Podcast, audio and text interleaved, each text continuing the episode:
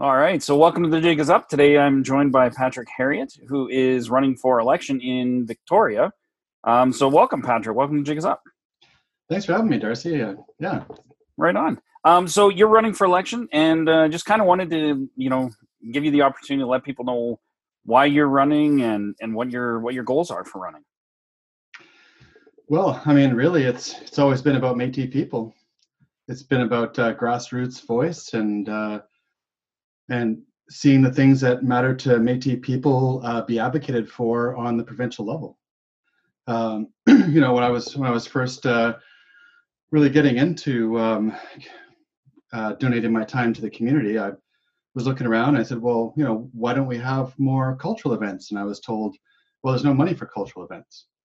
You know, and, and after five years of working towards it, uh, you know, there was in fact money for for rendezvous that we haven't had on the island for the last 10 years. And so we put on two back-to-back rendezvous with all the great uh, volunteers in my community. And then I said, well, what about Michif? You know, we need to know our language.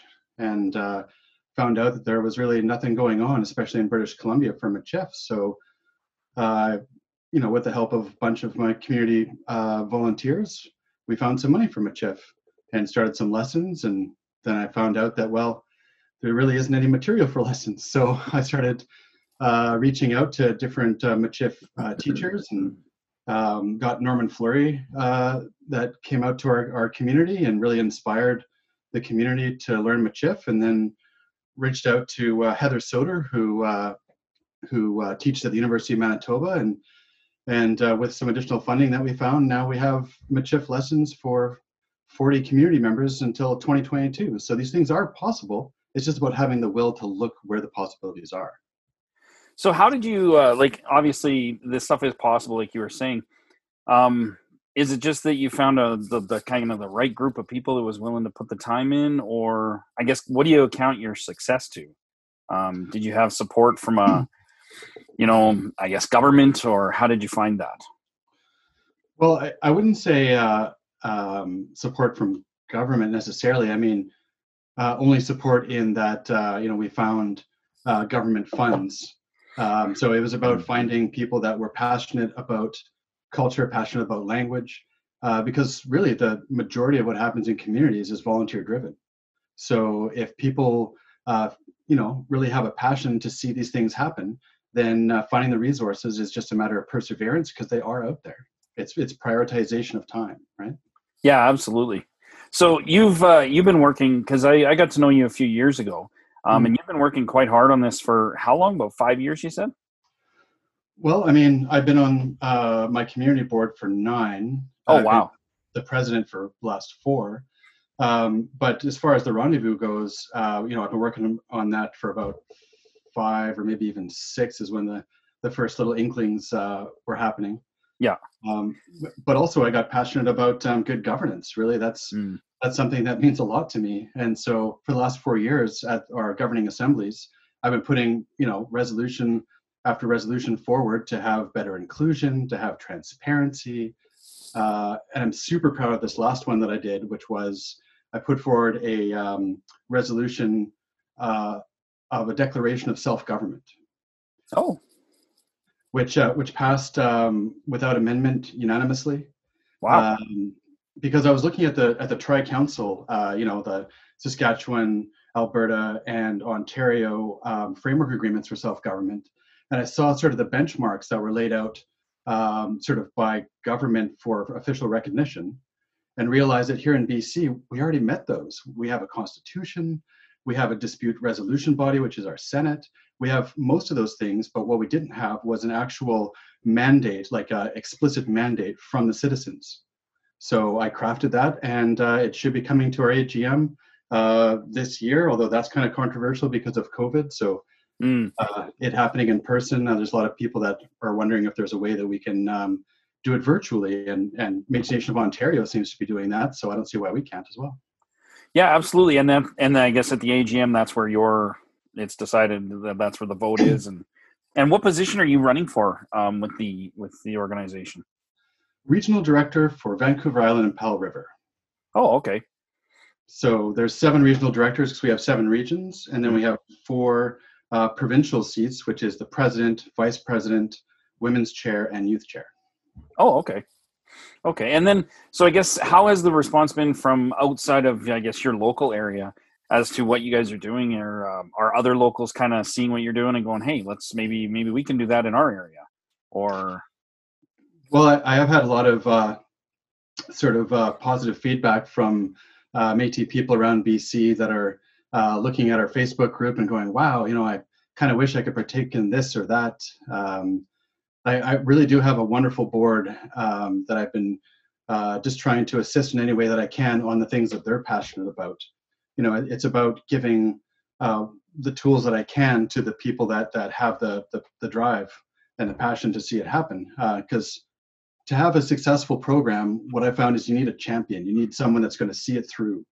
Uh, I, I, like to call them shepherds almost, you know? Yeah. Um, and so we have an amazing women's circle that is really well attended. And uh, uh, well, before COVID, we had, you know, weekly jigging lessons, we had beating wow. circles. Uh, you know, over the last four years, our community has just blossomed. And I'm hoping to, uh, to take these things that, that matter to my community and, and I think that they probably matter to a lot of other communities and listening to what what they want to prioritize and finding the tools to enable them to do it so when you're looking at this you're coming to it um, it seems like you're coming to it very much from a cultural first perspective as opposed to say a political first um, is that kind of the mentality you find with you and everybody else involved in these these um, you know wins?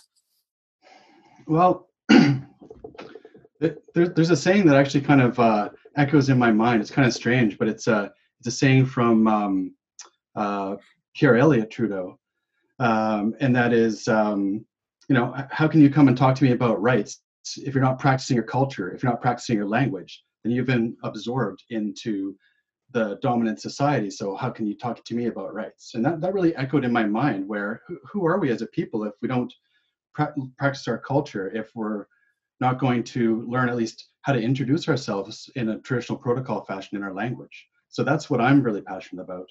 But really, it's it's it's both things. We we need political advocacy, and I just wasn't finding that um, from MNBC in the last four years, frankly.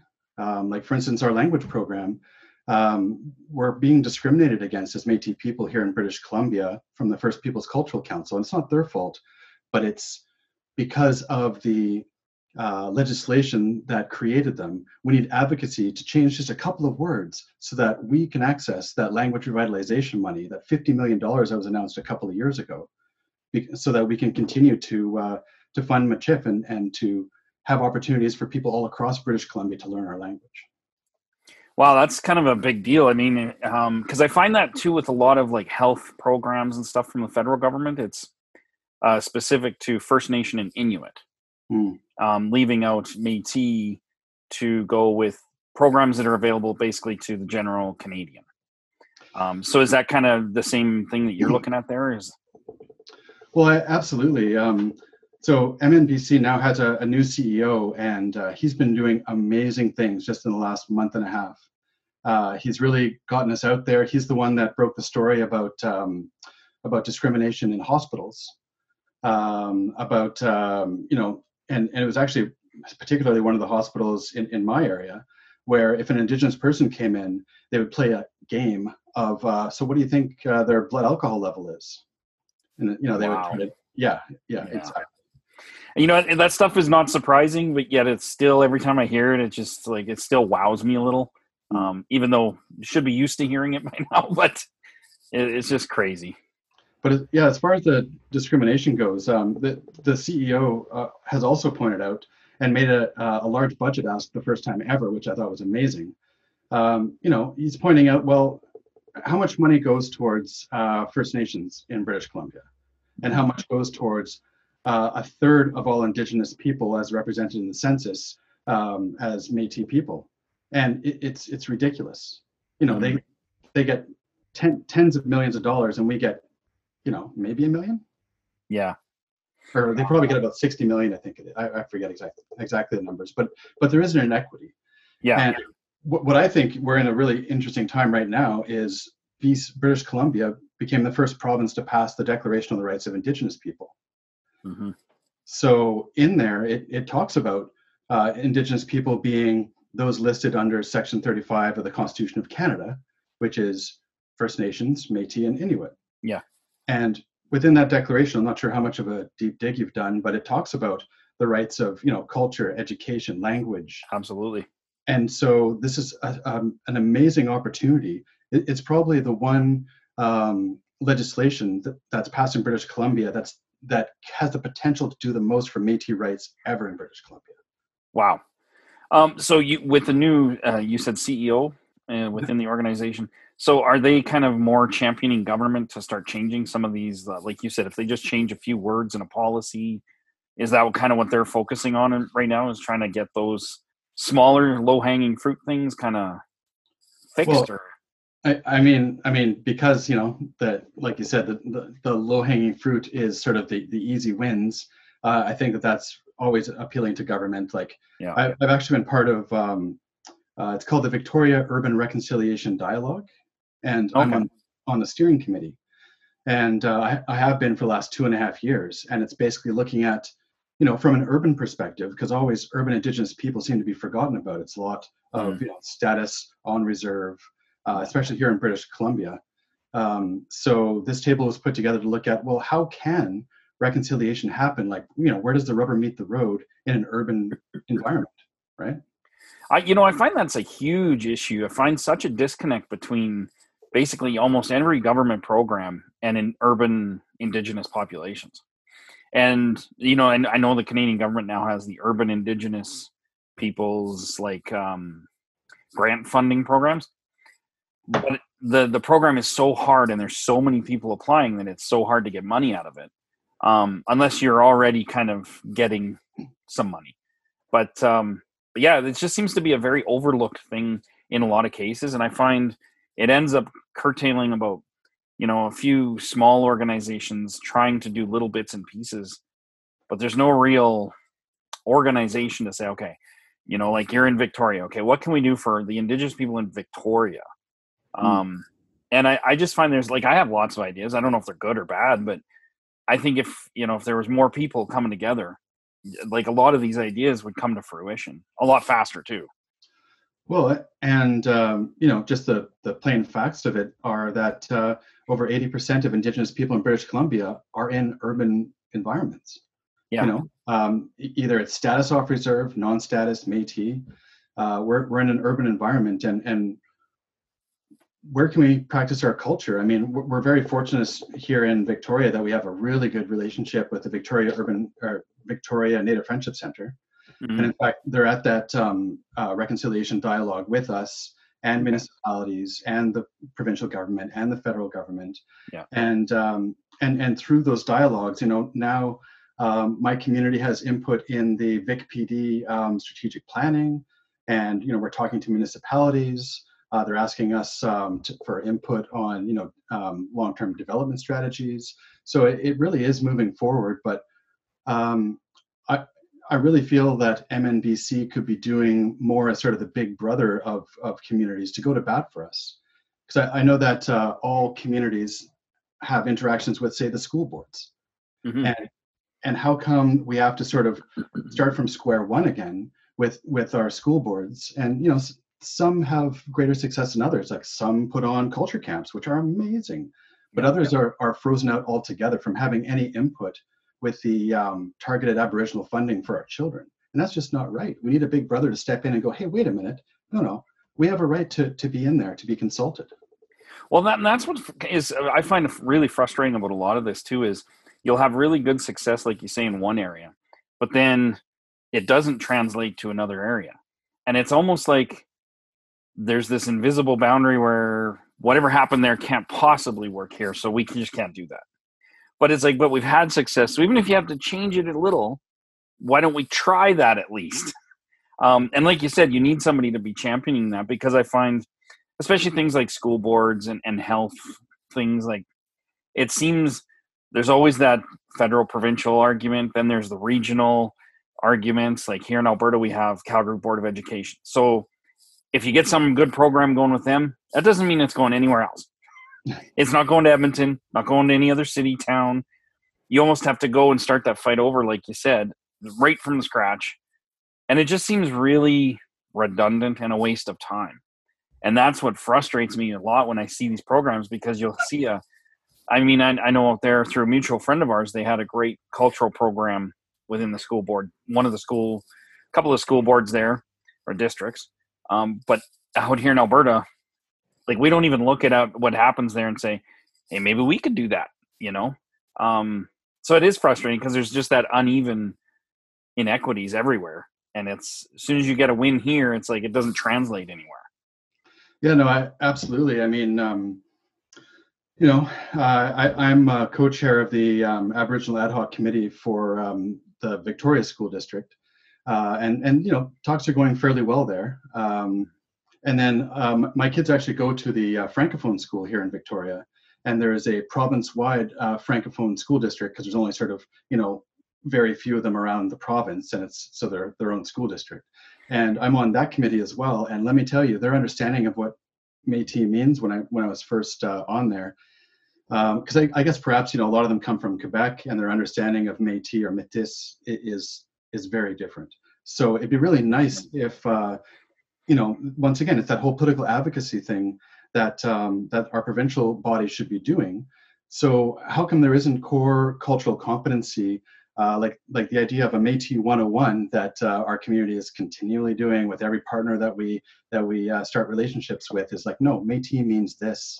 You know it's like there's an ethnogenesis there's there's like um, it, it doesn't just mean mixed. And, and I know that uh, perhaps yeah you know that that's a whole different subject uh, yeah.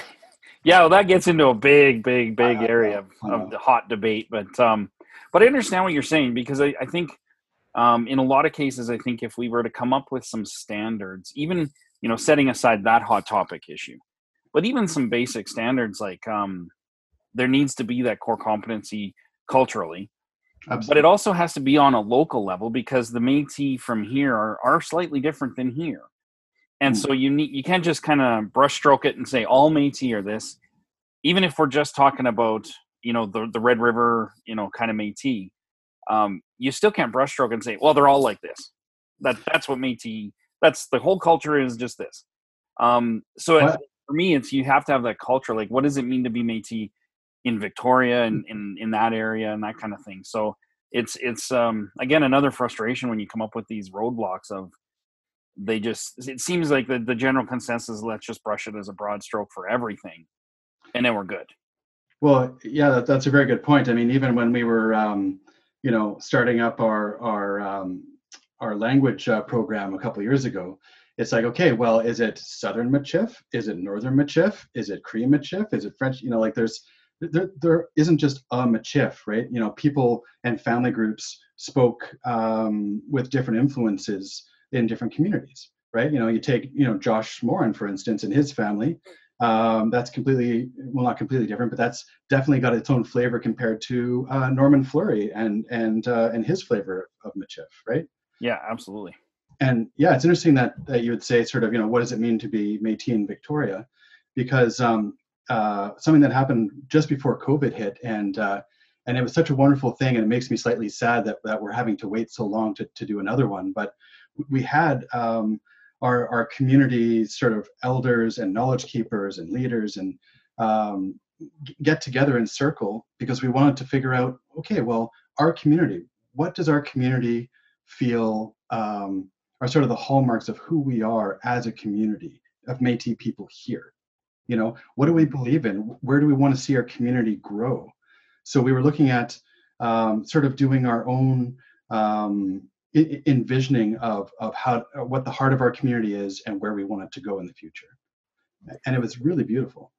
Oh that is amazing. Yeah absolutely. And i think you know i love to see stuff like that. I, am I'm, I'm so happy when i see communities doing that.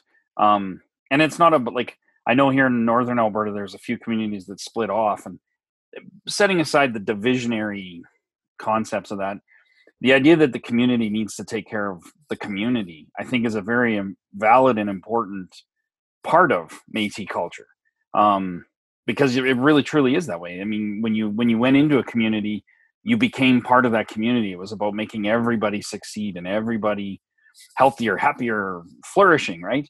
Mm. And um, you can debate tactics, like maybe the guys in Northern Alberta shouldn't have left the MNA, all that kind of. You can debate that, but the reality is, is I don't, I can't begrudge them for wanting to look after their communities mm-hmm. first. And I think that's important across any, you know, across the country. Is it really should be community based governance, in in my opinion. You know, the community should be relating information up.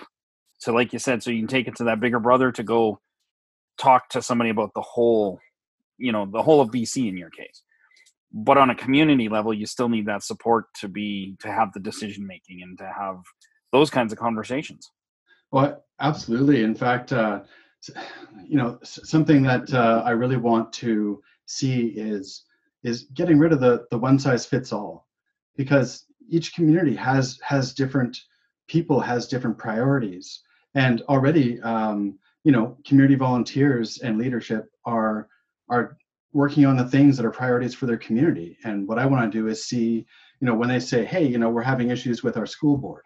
So, you know, prioritizing helping them with that. Or if they want um, some kind of a, um, a revenue making uh, project, you know, having the, the capital corporation help them out with that, help them out with with um, a business plan, help them out with with uh, some some seed money, you know, like prioritizing healthy communities because how can you have a healthy nation if you don't have healthy communities? And uh, like I said, one size fits all does not work. And also, one and done programming doesn't work. We need to build, we need to invest in our nation and get returns on that as opposed to finding money dispersing it like we money party it's like no let's let's build on what we get so that we can keep uh, growing as opposed to just dispersing the funds that we get well and, and i mean that leads to the whole like you know looking at the next seven generations you want to build something now that maybe your great grandkids are still using Absolutely. Right? And and I think that's an important thing that is missed in when you get into a lot of political conversations specifically, um, because it did, tends to boil down to basically where can we get government funding for this, this, this, this, all these things. But it's not really having that focus to say we trust the communities enough to give them this much money to start building these programs on their own. It's it's almost like well because the way the government has things and reporting on money, it's like you got to have every dollar accounted for, and maybe some communities are ready, maybe they're not. But I do think that for sure you need to get rid of that one and done, the one fits size fits all. But I do think you can take your success, translate it somewhere else, and say, well, let's yeah, this worked for them, but let's change it a little, and then hey, it worked.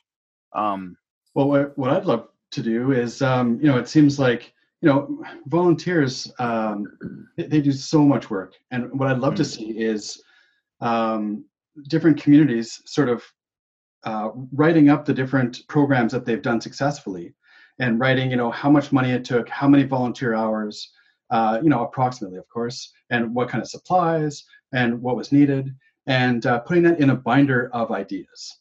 And then that binder of ideas could go to each community and they can flip through and go hey you know what? We, we managed to get some funding for health or we managed to get some funding for this. Let, us look and see what other communities have done. Oh this looks great. If we just sort of change this or change that that'll fit our community perfectly you know that, that kind of uh, mentorship that, that kind of um, peer learning i think is so valuable especially with volunteers that only have a certain number of hours right absolutely and it, it is hard because i think volunteers a lot of times it ends up where the volunteers just end up burning out because there's so few people doing so much, trying to do so much work.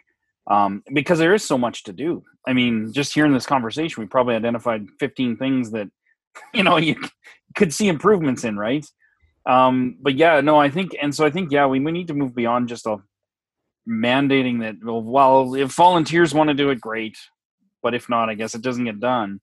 You, like you said earlier, you need that champion that uh, the person that just heard that along um, to keep the volunteers engaged and keep them from being overwhelmed and burned out and well and, and really listening like having effective communication like knowing what's going on in all the communities and what their struggles are and what their passions are. And then uh, if if MNBC has that then they can be on the lookout and go oh hey that community is doing this. Look look they need to to uh, look at this grant because that would tie in exactly and that would boost them and give them the resources they need to be really successful in this thing that they're so good at and so passionate about. You know? Yeah, absolutely. And even creating a network where let's um, people can connect with people from other communities to see how they've been like that way the the i guess the higher levels of, of governance in the mnbc in this case don't necessarily have to get into the nitty gritty details but they can just literally be connecting communities with communities and people with people saying you want to know about that program? You need to talk to these people. Well, um, that would be amazing. absolutely and and honestly there hasn't really been uh, opportunities created for that kind of uh, peer relationship and that mentorship and what I would really like to, see, and you know, we used to have it. Um, you know, we used to get together and uh, and have discussions at MN, uh, Métis Nation governing assemblies and AGMs. But but those times were shortened, shortened, shortened. And for instance, the last one was just all business. We didn't have uh, any time to get together and, and, to sort of share or discuss, say, uh, education. Like I was saying about how um, pretty much every community has a school board that they have a relationship with. And being able to talk to other communities about their relationships would be amazing uh, t- to help grow theirs you know? Absolutely. And then and, and then that way too i mean you, you start getting into well now you start communicating on a community level then it starts helping to open up well maybe this school board is willing to talk to that school board you know if you can get contacts there. So maybe then it even doesn't even need to be the community as much as connecting those school boards together to see how they can do it you know well, through their language through their understanding of budgets and whatever they need to do right? Oh absolutely. We're fortunate here in victoria to have um, a great uh, aboriginal district principal. Um, and and well actually we have we have two of them. We're actually quite lucky here. Um, yeah. but but uh, yeah and and for them to be able to talk to other um, people in the same position in, in other districts or or to uh, inform other districts about the successes that we've had here. So so it can be yeah not just from the community um, idea, but from the from what's going on inside the districts as well. Yeah, yeah, absolutely. And I so I think it's I've always been kind of impressed with how you guys keep kind of slowly moving forward on these things. Um, you know, I, I stay up to date with you on Facebook a little bit and see what you guys are doing, and and it it has been I've been really happy to see how you've just kind of steadily progressed and I'm sure you've had setbacks and speed bumps along the way. It's, it's not been an easy road, but um, but I have been I'm very impressive to see how far you guys have come. You know, in in the time that I've known you. Um, so I guess moving forward with that, when you're running, is that you you want to kind of continue that and take that to, like you said, another level where you start maybe reaching out to more communities to see that kind of success as well Is that kind of the mentality of running, I guess. Well, I, I mean, absolutely. I, I think, uh, you know, we're not the only communities that have had successes, right? Like there's there's successes in each and every one of the communities in this region and across the province, and I would like to have their successes uh, inform, you know, my community in Victoria and, and the other communities. So, like, like I said, we, we need opportunities to to dialogue and to exchange um, information on successes, but also I, I really haven't felt like the the resources of the provincial body have um, sort of lifted up uh, those communities. Like mm. you mentioned the um, uh, urban programming for Indigenous peoples (UPIP). Yeah. And um, and and yeah, we are fortunate that MNBC uh, four years ago did negotiate some funds for each community every year. Um, so so that has been really helpful to have some seed money. And and boy, let me tell you that uh, at least in, in my community and probably a lot of communities, uh, you know, as long as um, a couple bucks are for some, you know, string and some some baling twine, we can make almost anything. We can make a program run on a shoestring and and multiply that like a hundredfold. Uh, so, so that has been very helpful. But but there's also other programs that you know I, I see, um, and, and, really I, I only know about it because uh, I I love taking in information and I and I research and I've seen uh, like like the housing money that the MNC negotiated, um, I think three years ago or now or so.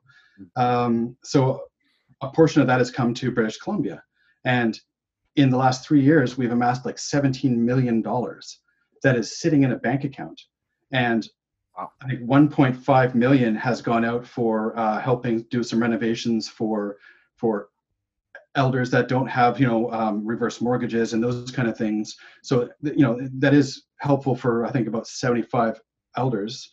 Mm-hmm. uh, but there's still 15 million dollars sitting in that bank account. Wow. And, and, and i've been talking to uh, um, he's actually a, a metis person here in victoria.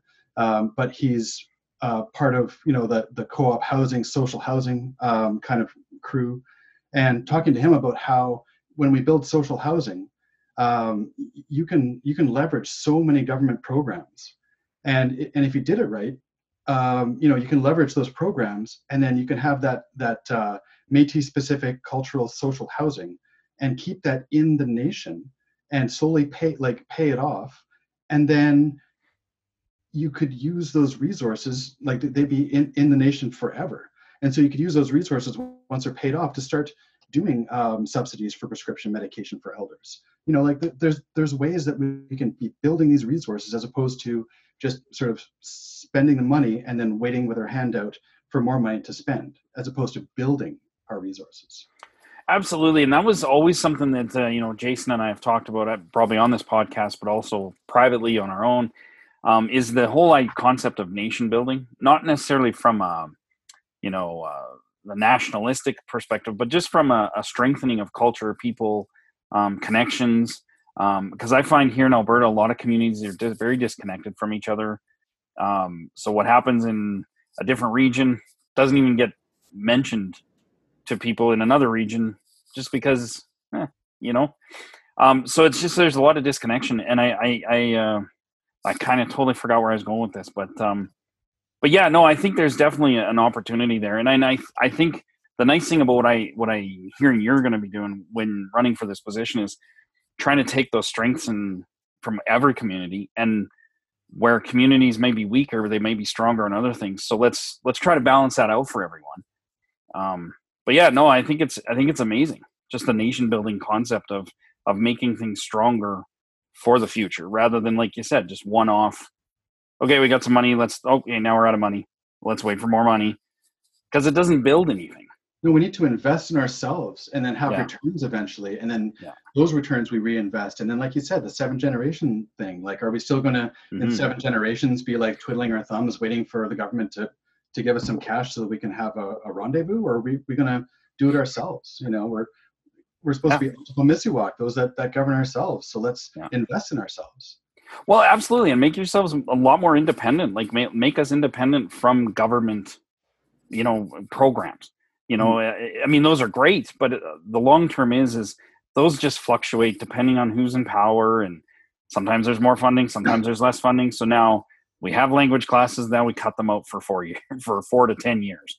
Then we have them again and so we need to i've always felt we need to build things to where yes those that government money will help but we can also carry on these programs uh, with our within our own nation funded by our own nation because we've invested in businesses we've invested in Métis people and and things like that so well I, i'll use uh, like i actually think it's sort of a it's a multi-pronged approach right like that's there, there's a whole bunch of fronts i think you know there, there's um, you know local and provincial. There's there's uh, I'll, I'll, use an analogy um, from from Alberta, I guess. Uh, uh, Alberta has been known to be sort of a, a, boom and bust, boom and bust, boom and bust, yeah, right? And uh, absolutely. you know, uh, dur- you know, after the boom during the bust, it's like, oh, maybe we should have invested some of that money into you know a heritage fund or something, right? Yeah, yeah. So it's the same thing. We need to advocate for uh, equality in funding from government and we need to advocate for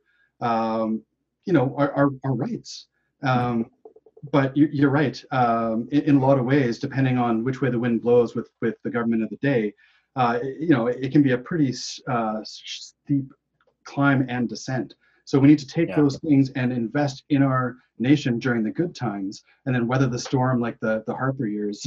those yeah. were not good times no. for, uh, for Indigenous people, right? No. No, and I think that's the thing is that uh, the one thing that drives me also, I think, drives a lot of people crazy within that nonprofit world of government programs and government grants, and is that you it, the money is so specifically allocated. Mm. Um, you know, I've even seen grants where you're allowed to buy this, but not this, but you need that in order to make that function. You know what I mean? So it's just it's the kind of the hypocrisy. Yeah, exactly. So it's the hypocrisy of we're going to give you say you know ten thousand dollars for a language program, but it also has to be based on these criteria and what we've laid out and what we say, and you have to account for all that. So there's no real sovereignty there. Mm. Whereas I, I, what I would prefer is for the government to say, we're going to give you 10,000 for an, uh, a language program. Now, we want to report in in a year saying you were successful. That's what we want. Well, we want it successful for your community as opposed to successful for what somebody in Ottawa decided based on some conversations they had with other people there. You know what I mean? Or that kind of, or a provincial grant that maybe was decided not by any Métis people, but it's for Métis people. You know what I mean? Because I find a lot of the Indigenous grants are are like that, where the reporting is so strict. You almost, in a lot of them, although it's changing now, but in a lot of the grants, you can't even pay honorariums. Mm. You know, you have to give gift cards or gas cards. It's like, but that's not how Indigenous people work. So you're you're kind of failing right from the get go. you know. Well, it, it is starting to change. Um, you know, because I've been doing grants for uh, well, you know, not forever, but for long enough now that I have seen um, some of that loosening somewhat. Um, but but yeah, I mean, th- there is nothing um, that compares to us having our own money to do our programs you know and and uh, having our own people look at what best practices are and learning from each other learning from other provinces. Um, and yeah i mean i don't know if i want to d- dip into those waters of the you know métis national council dysfunction but uh, boy you know, we're, we're not doing ourselves any favors right now. It's uh, it's, it's No. not a good scene you know? No, and I I don't know what I don't know if it's just 2020 and everything is just let's just throw it all in the air and see what lands on its feet, but it just seems like everything kind of ramped up over the last you know 12 to 18 months of just division and div- more divisiveness between people. Um so I don't know. I don't know. I and we we aren't doing ourselves any favors right now. I know that. Well, I Um, mean, I, I've been watching, like I, I, I absorb Métis uh, information and especially uh, politics and stuff through osmosis. I just, I just can't get enough of it. But uh, you know, I, I've been seeing it uh, sort of coming towards a wall for for more than that. I, you know, I think this is sort of inevitable. I, I think the structure of the Métis National Council is, is antiquated. You know, those those bylaws. You know, I, I'm I'm a governance guy, right? Like, and and looking at those bylaws, I just shake my head. Like, we, we need we need to come to the table again and and re-envision what a Métis nation looks like. You know, Absolutely. um, Yeah. with equality and uh, and equity. Um, because this whole like you know big brother little brother situation where um, you know I because you know I was born in in Winnipeg, right? And uh, but in in living out here, um, I feel like a second class Métis citizen because we only get half the funding, even though uh, from what I understand we have twice the number of registered citizens as Saskatchewan does. Because you know they, they had an issue with their with their registry for Yeah. quite some time, right? So Yeah, they had to absolutely. start, start over again, right? But Yeah, no, it is. It is weird, and I think it in a lot of their just the even the structure is set up. It's very discriminatory. I mean, what is it like? BC and Ontario never got never got as many votes in the MNC level as you know the three other provinces, and why is that? like that that seems ridiculous. That doesn't seem like a democratic system to me. Well, yeah, we, Um, we get a third of the votes. You know, we get five votes, and and the prairie provinces get 15. And if you look at those old old bylaws, it actually had uh, measures in place that as uh, Ontario and BC got their their citizenship numbers up, they would gain more um, votes. But that never came to pass. Yeah.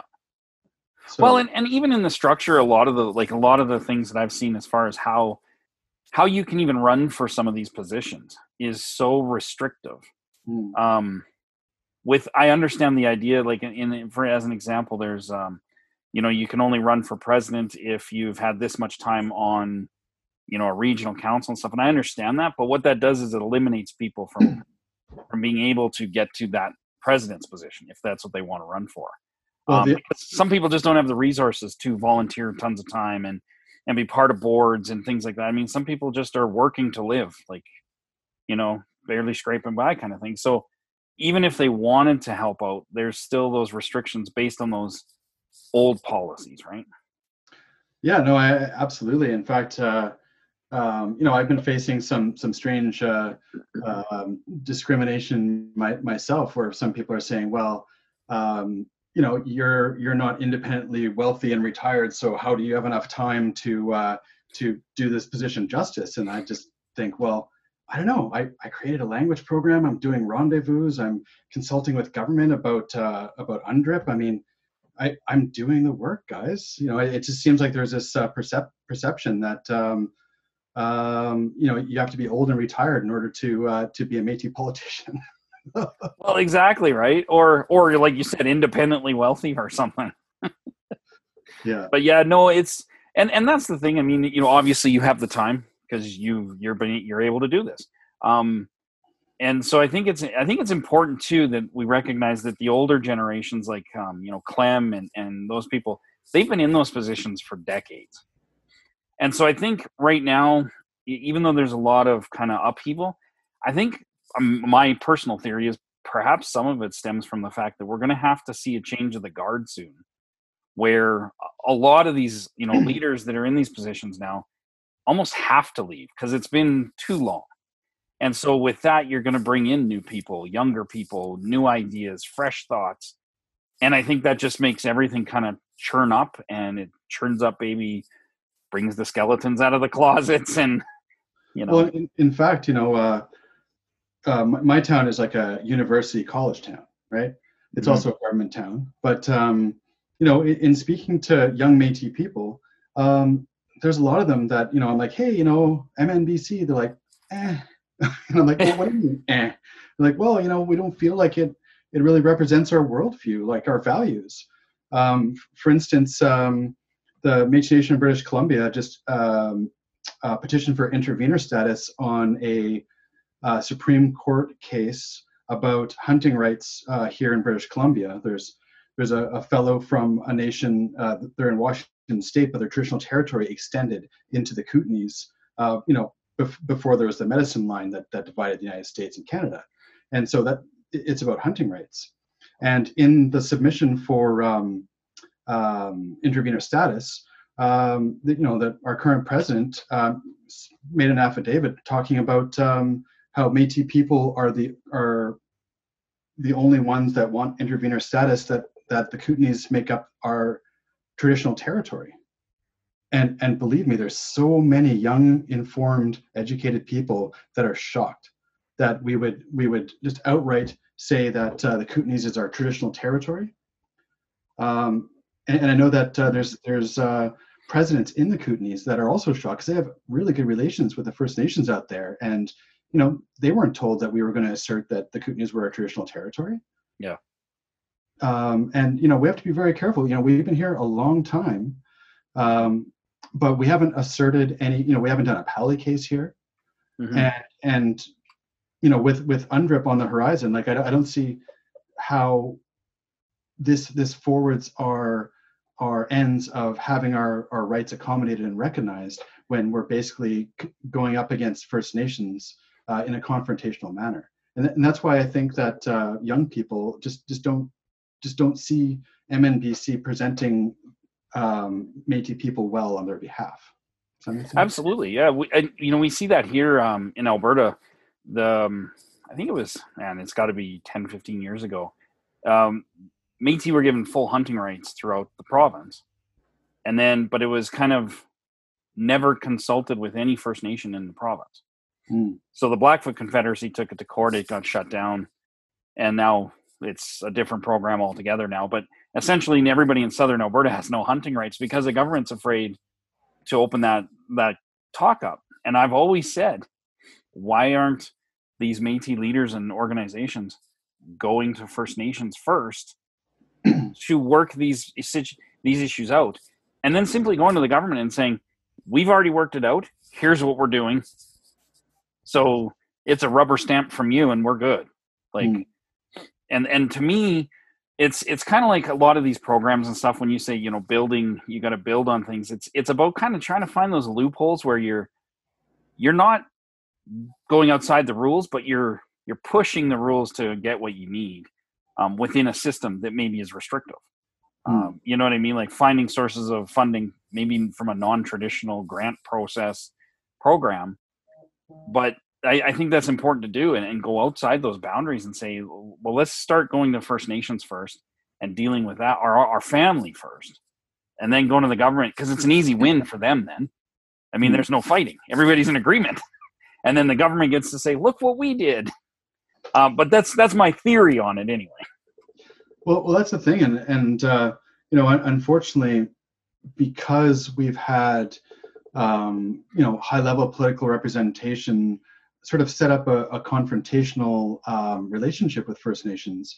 There's a lot of relationship building to be done, um, and I, and I and I think that that is probably one of the relations that we need to focus on the most is is sitting down and and speaking with with First Nations. Um, yeah, I, I, mean with, with, with the pipeline, I, I still remember seeing um, you know uh, the spokesperson for the for the Métis National Council, David Chartrand, saying well, how come this one uh, First Nation in Burnaby wants to shut down this pipeline? Um, you know, that's not that's not helping any of us. Uh, you know, like Métis people want want this pipeline, and I'm sitting here in Victoria going, uh, you know, I, my, my community doesn't actually, on the whole, you know.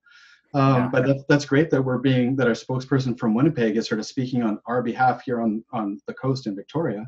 Yeah. You know, it's but and, um, and again, that's divisive language. It's divisive attitudes. Um, you know, we've documented many of those on the show here as well, and and it's it is too bad because I think you know it's this adversarial attitude, and I think, like you said earlier, the the youth coming into these organizations are going, well, yeah, I don't want that. I don't want I don't want to fight with First Nations. Like it's I respect their land, it's their territory, and I don't want to fight with them.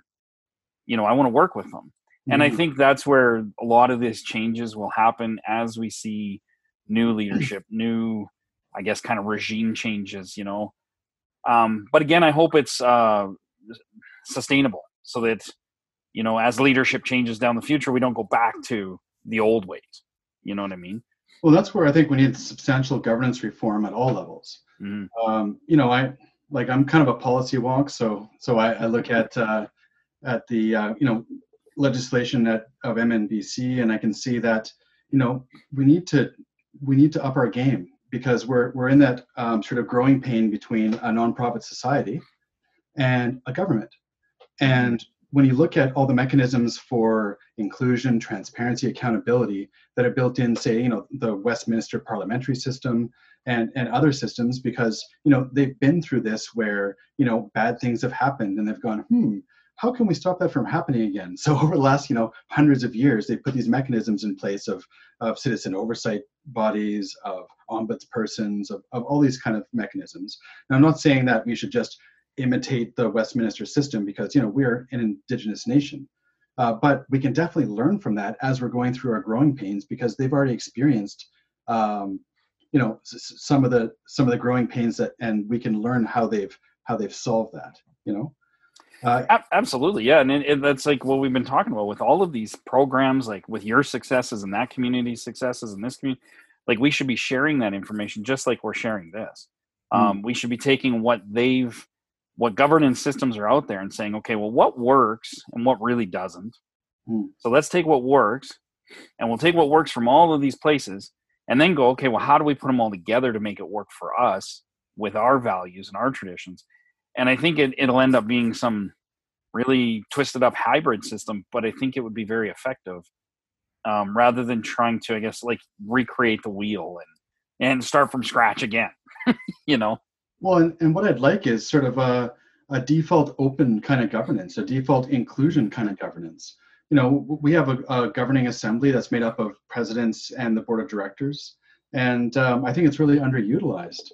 And uh, you know, I, I, I, put forward a resolution um, for uh, board expenses to be um, posted on the the um, MNBC website because I think that that's that's transparency. There's no reason to hide that.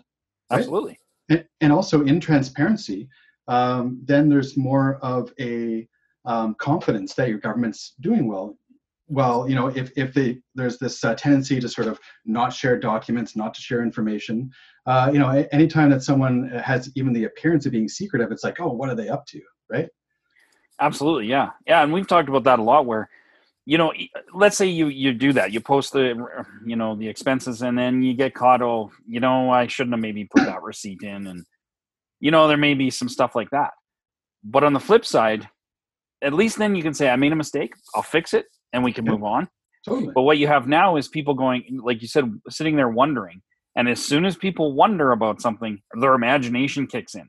Absolutely. So now, even if everything's totally legit and on the level, you have people thinking you're blowing money on cocaine, you're flying first class in private jets, you're, you know, you're doing whatever. But that's because you people just don't know, and that's the the the dangers of not being as transparent as possible. Um, unfortunately. Well, absolutely. Like, uh, you know, I, I, because I have no access to, you know, a lot of the information about how, you know, I, I know that, that the uh, audited statements are out and stuff, but I still don't understand how the Métis National Council can get 10% of all the money. And, and where does that go? You know, Yeah. I, I, I don't understand. Like I, Yeah. it, for MNBC, you know, I've been pushing for financial transparency and there was a, um, a provincial budget committee that I was a part of. And, um, you know, it, it sort of wa- was really slow going because I didn't feel like we had all of the information. You know, we were Yeah. getting, we were, uh, despite um, signing a non-disclosure agreement, uh, we weren't given like the the meat and potatoes. And and and the whole idea was to make the budget understandable to the average citizen, to so that the average citizen could see it and go, oh, okay. As opposed to, you know, how come there isn't money for that? How come there isn't money for this? You know, just if you make it transparent, then people go, oh, well, okay, I understand now, you know, the, the struggles and, you know, this is allocated to that and this is allocated to that. And, and we can't just take this and move it here because that's not how the funding works. Yeah. So, Yeah, and then that goes back to that restrictive government requirements. So if they give you money for travel, you can only spend that money on travel. Even if you only need half that money and you found a cheaper way to do things, it doesn't matter. You got to spend that money on travel. And so that's where I think people are kind of misinformed as to how government money really works. It's not just here's a check, do what you want. Hmm. But in a lot of ways, that's where I think the sovereignty needs to be brought into these discussions of saying, yes, we need money for travel and for this program and for this and administration and we need office supplies, we need computers, yes, all that stuff. Um, but we need to spend that as we see fit, not how the government sees fit. So if you get hundred thousand dollars for computers, well, if we only spent thirty, because that's what we needed, let's take the other seventy, move it over to language programs. mm, But there's not that freedom, right? Because if you did that, you'd be in a lot of trouble. so, and I, I think that's where maybe a discussion needs to be had with, um, or with governments and stuff about sovereignty on these these funding issues. Like, I'll be happy to report to you what we did with the money, and if you think it's completely invalid, then okay. But if you think, you know, us funding a language program rather than buying brand new laptops every year for everyone is like that, that seems more reasonable to me. Um, Mhm. and i think that's what we need to have discussions with with government and and get that conversation flowing a lot more is that sovereignty you know? Well, also, um, you know, yes, things are uh, certain things are earmarked for certain things, but there's also always choices, and and and that's what I've been sort of uh, really trying to put out there is like, why don't we be transparent with where money goes? Like, yes, this might only be for for laptops or whatever. Well, or, or for for for tech, let's say. Well, you know, do we need 30 laptops here or you know is there a possibility that every year um, a certain number of communities can get new laptops because they need it because volunteers Yeah. have a lot of time but if they don't have the tools then then that time is is not as effective right absolutely or even taking some of that money and say well we don't maybe we don't need that many computers so but we can use the rest to fund a program for for kids that are maybe you know don't have the money to buy a computer maybe we can help su- subsidize that or something for Or- school or something or like the, the amount of uh, swag that uh, that you know at AGMs and whatever else is, is being handed out. Yeah. Um, I mean, you know I've talked to my community about this uh, several times. Like, why not have a backpack program and instead of you know giving it to delegates, uh, that backpack can have a water bottle and can have a, a notebook and a bunch of pencils and and boom, For you, sure. you, know, you got a, a backpack for school supplies for kids, right? Like, there's there's absolutely always choices, right? but yeah i think that's an important thing i think um you know even if it's allocated i think it needs to be transparent so even if the government says well you got to spend that on travel well what travel did you do because you know honestly and from a total outsider's point of view when you see the audited numbers and it says a million dollars in a year for travel that to me seems high. That seems like they're eating steak dinners they're tr- drinking champagne and flying on private jets.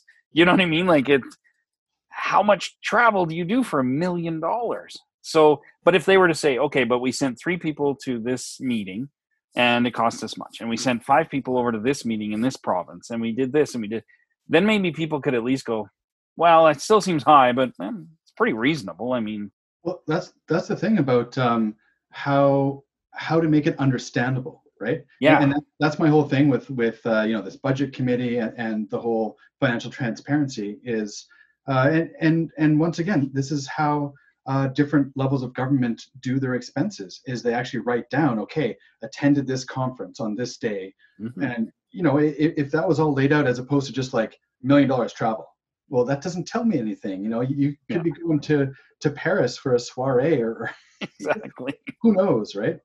Absolutely. um, so so there's nothing wrong with with transparency. I think it just allows people to know what work's being done and that it's being done um, you know, effectively on on our behalf. Because all, all this is is truly on our behalf, right? Yeah, absolutely, and and it builds trust. I think once people saw where the numbers were, um, you know, there might be a few things you can improve. There always is improvements you can make, but I think for the most part, people would be able to see it and go, yeah, okay, that's you know, I might not agree, but it's pretty reasonable. I mean, you need office supplies. Okay, maybe I think you could have spent less, but you spent it on office supplies. It didn't go into some, you know, secret bank account and just called office supplies. You know what I mean? Like, because I think that's a lot of people just kind of imagine is that oh well they're just funneling this money into different, making themselves rich, and it, who knows? Maybe they are. We don't know right now, right? Well, that's why transparency is so important, right? Because you know it's the same thing as as you know what they say about uh, justice. You know, uh, having actual justice, it's as important to have the perception of justice. Do you know what I mean? Absolutely. So absolutely, yeah.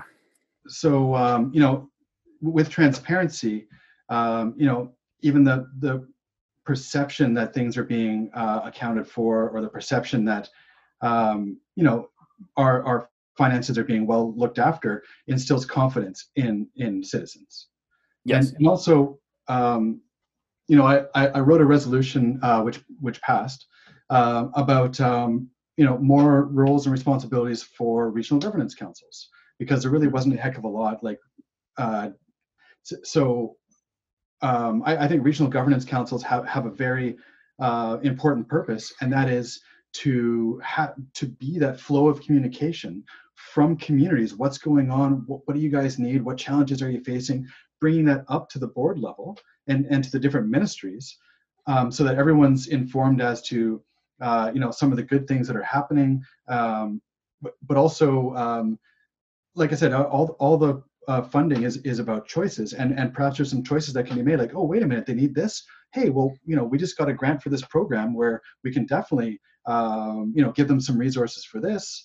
Um, and, and, also if uh, if the because um, we don't get that much information from the board about what's going on at MNBC to communities, so that um, like sometimes the person in our office, uh, this actually just happened uh, recently a couple times that um, you know we were helping out a new citizen with you know a bursary or a training thing or whatever, and um, you know the person in our office gave them information and they went away and then came back and said, oh no, that's not happening anymore this is the new person in that in that position and now there's this new program. And so we have you know new people to our community that are telling us what's going on and it's super embarrassing you know? Ah, yeah yeah. Absolutely absolutely. Um so i we're at about an hour here and i don't want to keep you too much longer but um is there kind of anything you want to let people know about i guess any other things that we haven't talked about here that you're looking forward to doing if you were elected so to speak well, um, yeah, d- definitely um, a better relationship, like I said, with with First Nations, because we really need to, you know, sort of, I think, almost start fresh in, in a lot of ways, um, and also with uh, with our provincial government. I mean, there's been a lot of focus on on the federal government with, uh, you know, because uh, it was just after the last election. Uh, or sorry, just before the last MNBC election that um, the Daniels decision came down, which changed the face of funding for the Métis Nation. I mean, that's why we have this housing agreement. That's why we have uh, all this stuff. And and uh, while there's been a big focus on that, um, we really haven't focused very much on our provincial relationship in the last four years. And I think that's how uh, the Métis Nation of Ontario has done so well because they have a good relationship there. Um, so, and, and, I mean, I've been focusing on it because I've been at these reconciliation tables for the last two and a half years. And and I, I think we need to take care of what's in our own backyard uh, here in British Columbia. And absolutely, yeah. And it's just about um, you know I, I'm I uh, am running with um, you know there's a bunch of candidates that all feel that we need this kind of governance reform. We need this grassroots movement. Um, so you know I'm I'm part of a team that are community presidents from around the province, um, and uh, we also have um, incumbent um, Vice President Lisa Smith, who, who's going back in, and uh, a regional director from Region 7, Walter Manold, that's running for president. And we all want that grassroots um, movement to go into the board level because we feel that there's nothing uh, stronger than listening to our communities, empowering our communities, because that's what builds a nation. That's amazing. I really love that that attitude, and uh, you know, I hope you have some great success in the election. Um, when is the actual election? So it's by uh, strictly mail-in ballot and so it is September 21st is uh, is the big day, but um, the the uh, all the ballots need to be into the um, chief electoral officer's office by that date, not postmarked. Uh, so yeah, September 21st is the is the big day. All right. Well, we uh, hopefully we can have you on as the newly elected in after September 21st. I would love that, Darcy. Awesome. Thank you so much for having me. Yeah, thanks a lot, and uh, I guess to everybody watching, uh, that's it. The jig is up.